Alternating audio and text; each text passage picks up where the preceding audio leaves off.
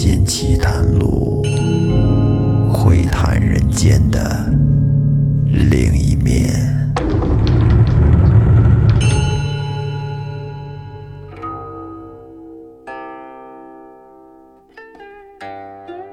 大家好，欢迎收听《民间奇谈录》，我是老岳。咱们这一期接着说明朝奇案“四命沉冤”。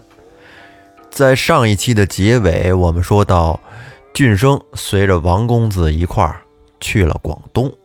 那么自从他走了以后呢，三姐在家是挨了两天。这两天呀，心里有事儿，惦记着老父亲，所以呢，吃也吃的不香，睡也睡得不踏实。这心里边七上八下的。哎，就盼着丈夫能快快回来，告诉他父亲的消息。三姐儿一直等到了第三天的中午，仍然不见俊生的影子。哎呦，这会儿她心里可就炸开了锅了，不知道是老父亲病情加重了，还是俊生回来的路上遇到什么不测了。而且他的右眼只是跳个不停。有句话不是说吗？左眼跳财。右眼跳灾，他右眼跳就预感着呀，可能有不好的事儿要发生。三姐她想要把这个心思啊告诉老公公，但是呢又怕他笑话，说他妇人之见一点都沉不住气，便只能是隐忍再三，只盼着午后能有消息。然而吃过了午饭，三姐则变得更加的魂不守舍，频频的。打开这房门，向西眺望，哎，有时候往那一站就是半个小时。大概约摸着到傍晚的时候，他就听见呀，门外有一阵马车铃响。三姐猜这可能是俊生到了，急忙抹去眼泪花，顺手理了理云鬓，长出了一口气啊，调整了一下气息，匆匆的跑过去开门。不料，打开房门一看，原来不是俊生，而是一挂搬家的马车从他门口路过。三姐这会儿呆站在家门口，眼泪是扑簌簌的流了出来，这浑身上下就跟霜打的一样冰凉。她这会儿真是忍不住了，便不顾一切的三步并作两步跑到了老公公那儿。而且一进屋就哭了出来。这张老儿他毕竟是见多识广，听说儿子三天都没回来，也没觉得太惊讶。他笑三姐呀，太急躁，年轻人。这俊生啊，他肯定是自有去处。你想想，都这么大人了，况且现在不知道亲家公病体究竟如何，也有可能是在你们家多住个三天五天呢。这备不住的啊，也不是什么新鲜事儿。这三姐你呀，就放宽心吧。但是三姐听张老儿说完，并没有放心，说他原说两天就回来，这如今已经都三天了。无论如何，即使人不回来，也该报个信儿回来呀。莫非我父亲的病情严重了？张老儿说。你呀，就放心吧，这哮喘也不是什么大病，死不了人的。三姐儿仍是跟那儿啼哭不止，张老儿没办法，只好说：“要不这样吧，明天呀，我派人去你们家打探一下就是了。如果说真的病重了，我就跟你一块儿回家看一看，好不好？”三姐儿见话已经说到这份上了。也就不再言语了，便自己回屋去了，但仍是担心不止。那一宿，三姐是睁着双眼，一夜都没有睡觉，在床上啊翻来覆去的，平息静听，仿佛俊生随时随地都可能回到家里来一样。等到了第四天的一大早，张老儿便派了伙计去郊外吴家。打探消息，嘱咐伙计快去快回，切莫耽搁。三姐寻思，独自在家也实在是烦闷啊，没有意思，索性呢，就坐在公公的客厅，呆呆的跟那儿等消息。而张老儿虽然说派了人去，但是他现在仍然觉得不会有什么大事儿，便有一搭无一搭的跟三姐唠一些家长里短儿，哎，打发着两个人的无聊时光，也以此呢安慰三姐儿。过了有个多半天的时间吧，张老儿正跟三姐儿跟屋说话呢，这会儿派去打探消息的伙计满头大汗的跑了进来。张老儿见状，心说不好，赶紧上去问：“说你打探的怎么样啊？”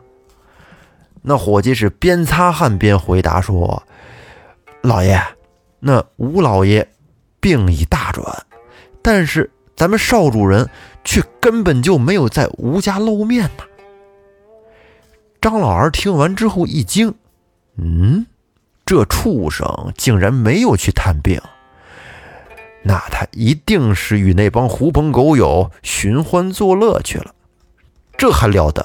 等我去找找他。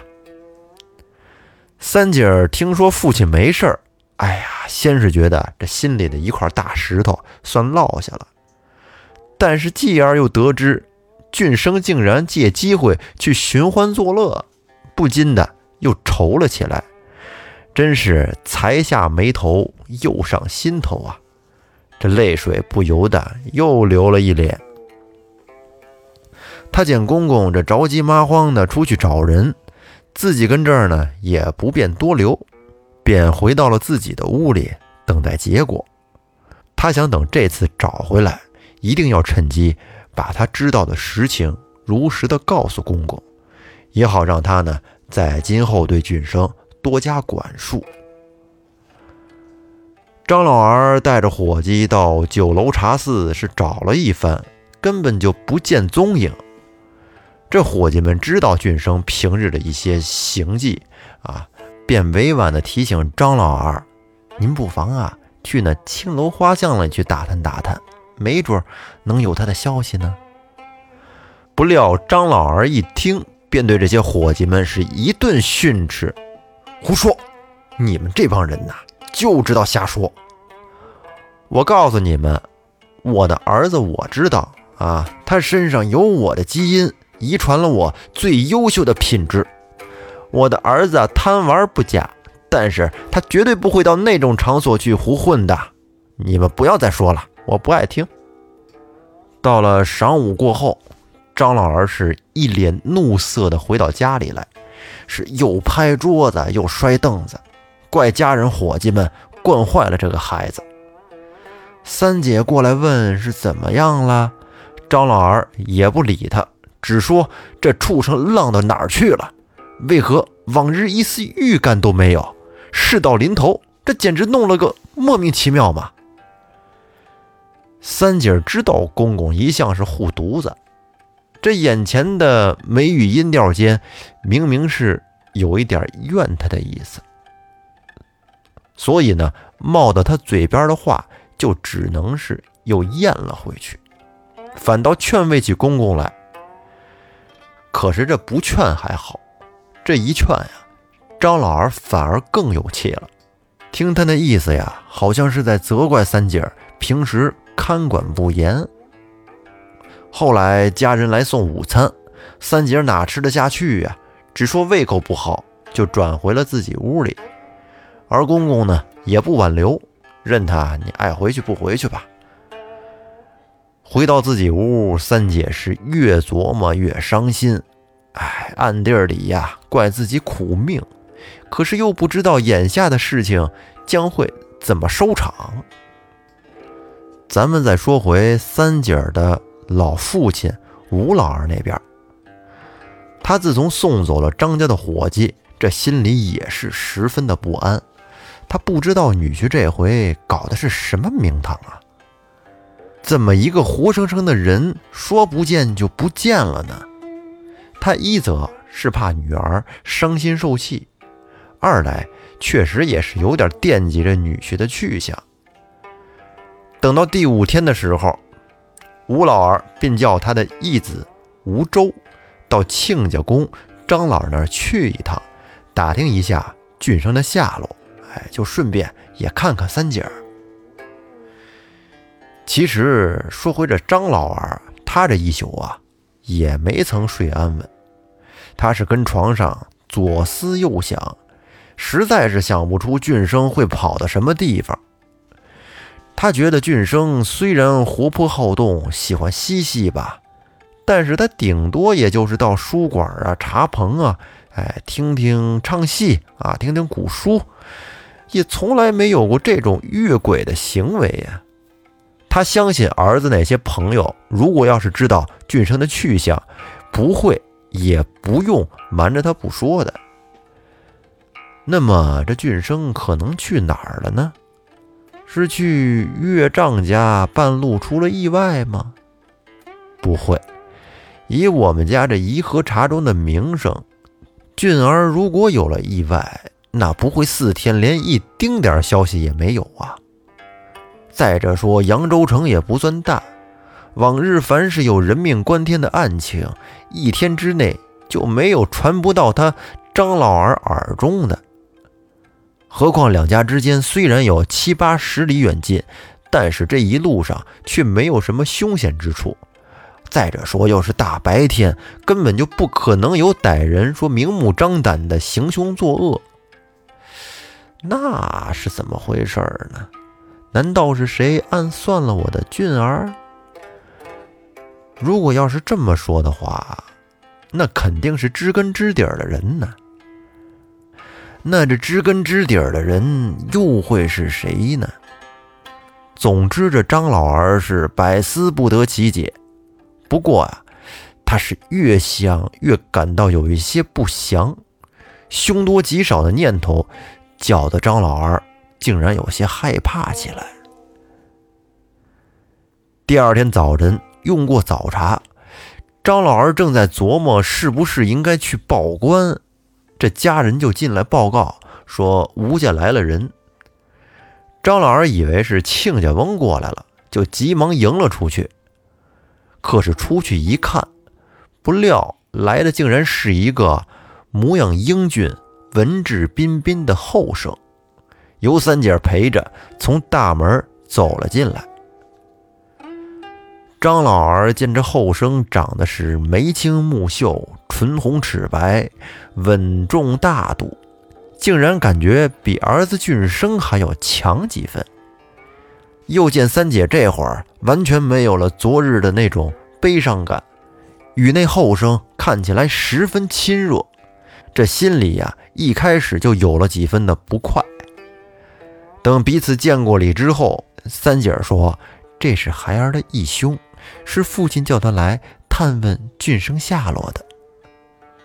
您想啊，这本来就是亲家间的一种关怀，哪知道经过昨天一宿的胡思乱想，张老儿的脑子现在已经完全被不祥之兆所萦绕，一切都坠入了怀疑之中。他就见这吴州风流倜傥，跟三姐是极其亲近。而三姐在吴周的身边，也显出了一种极为不易察觉的依赖和亲昵的情态，而这种情态是他张老儿以往从来没有见过的。于是呢，最初极为含混的侧想，仿佛一下子就有了比较清晰的轮廓。他觉得这种情景，莫非这对表兄妹之间？有暧昧之情不成？莫非是他们将俊儿合伙杀害，又来刺探情况不成？哎呦，您瞅瞅这张老儿的脏心烂肺吧！按说人家姐儿俩就算不是亲生的，那从小长到大人的关系也在那儿了，这有什么呀？竟然被张老儿这么猜想，而张老儿。一面琢磨，一面将吴周让进客厅，自己坐了上位，而吴周落座在右手的西宾席上，三姐儿则坐在了吴周的右边。按照张家的惯例，凡是待客，大家一块落座以后，即命家人奉茶。而今天则不一样。张老二见三姐竟然也陪坐下来，这心里他竟然莫名的生出了一股怒火，便瞪着三姐，让她去备茶。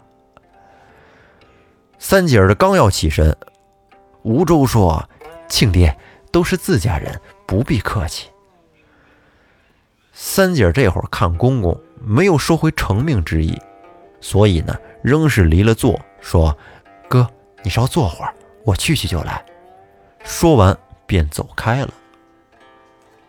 这会儿，吴周朝张老儿拱手问道：“庆爹，不知俊生如今可有下落？”张老儿说：“我带人寻遍了全城的茶楼曲馆和热闹的去处，探访了这个畜生的所有朋友，全都没有他的踪迹。”我觉得好生蹊跷啊！而吴周在此前听三姐说过，说俊生啊，平时经常去勾栏瓦舍厮混，而别人呢，却谁也不敢和张老儿提到这些地方去寻找。所以呢，吴周便想借此点化他一下，或许能说动张老儿。于是他便说：“庆爹。”小侄有一言，不知当讲不当讲。张老儿见他话里有话，心里边先是不悦，但是呢，他又想知道这吴周到底想说什么，便说：“哎，贤侄但讲无妨。”吴周说：“不知庆爹可曾去杏春楼一带问过？”吴周为了不让张老儿显得尴尬，他又解释了一下，说：“对那种地方，后生吾辈一时好奇，偶一为之，也并非是不可能的。”就是这句话，他非但没有说动张老儿，反而像幽动秉烛一般，照亮了张老儿心中的疑惑。张老儿心里想。果然，这后生不是良善之辈呀！将那大伤风化的丑行，竟然说得如此轻巧。哼，这下我可看穿了你了。既然张老儿他心里有了底，说话就开始变得强硬起来，对吴周说：“啊，看来尔等都是见过孝管世面的了。”可是我的俊生儿再不才，也沦落不到花钱买笑的地步。张老儿他这会儿还正想再往下说什么，正要发作呢，只见三姐将茶端了上来，先是给张老儿敬了一盏，然后又给吴周奉上。那吴周见张老儿火气冲天，这心里呀正发慌呢。见三姐来献茶，就急忙用双手去接，但是不巧却在慌忙之中碰翻了茶盅，洒了一身的茶水。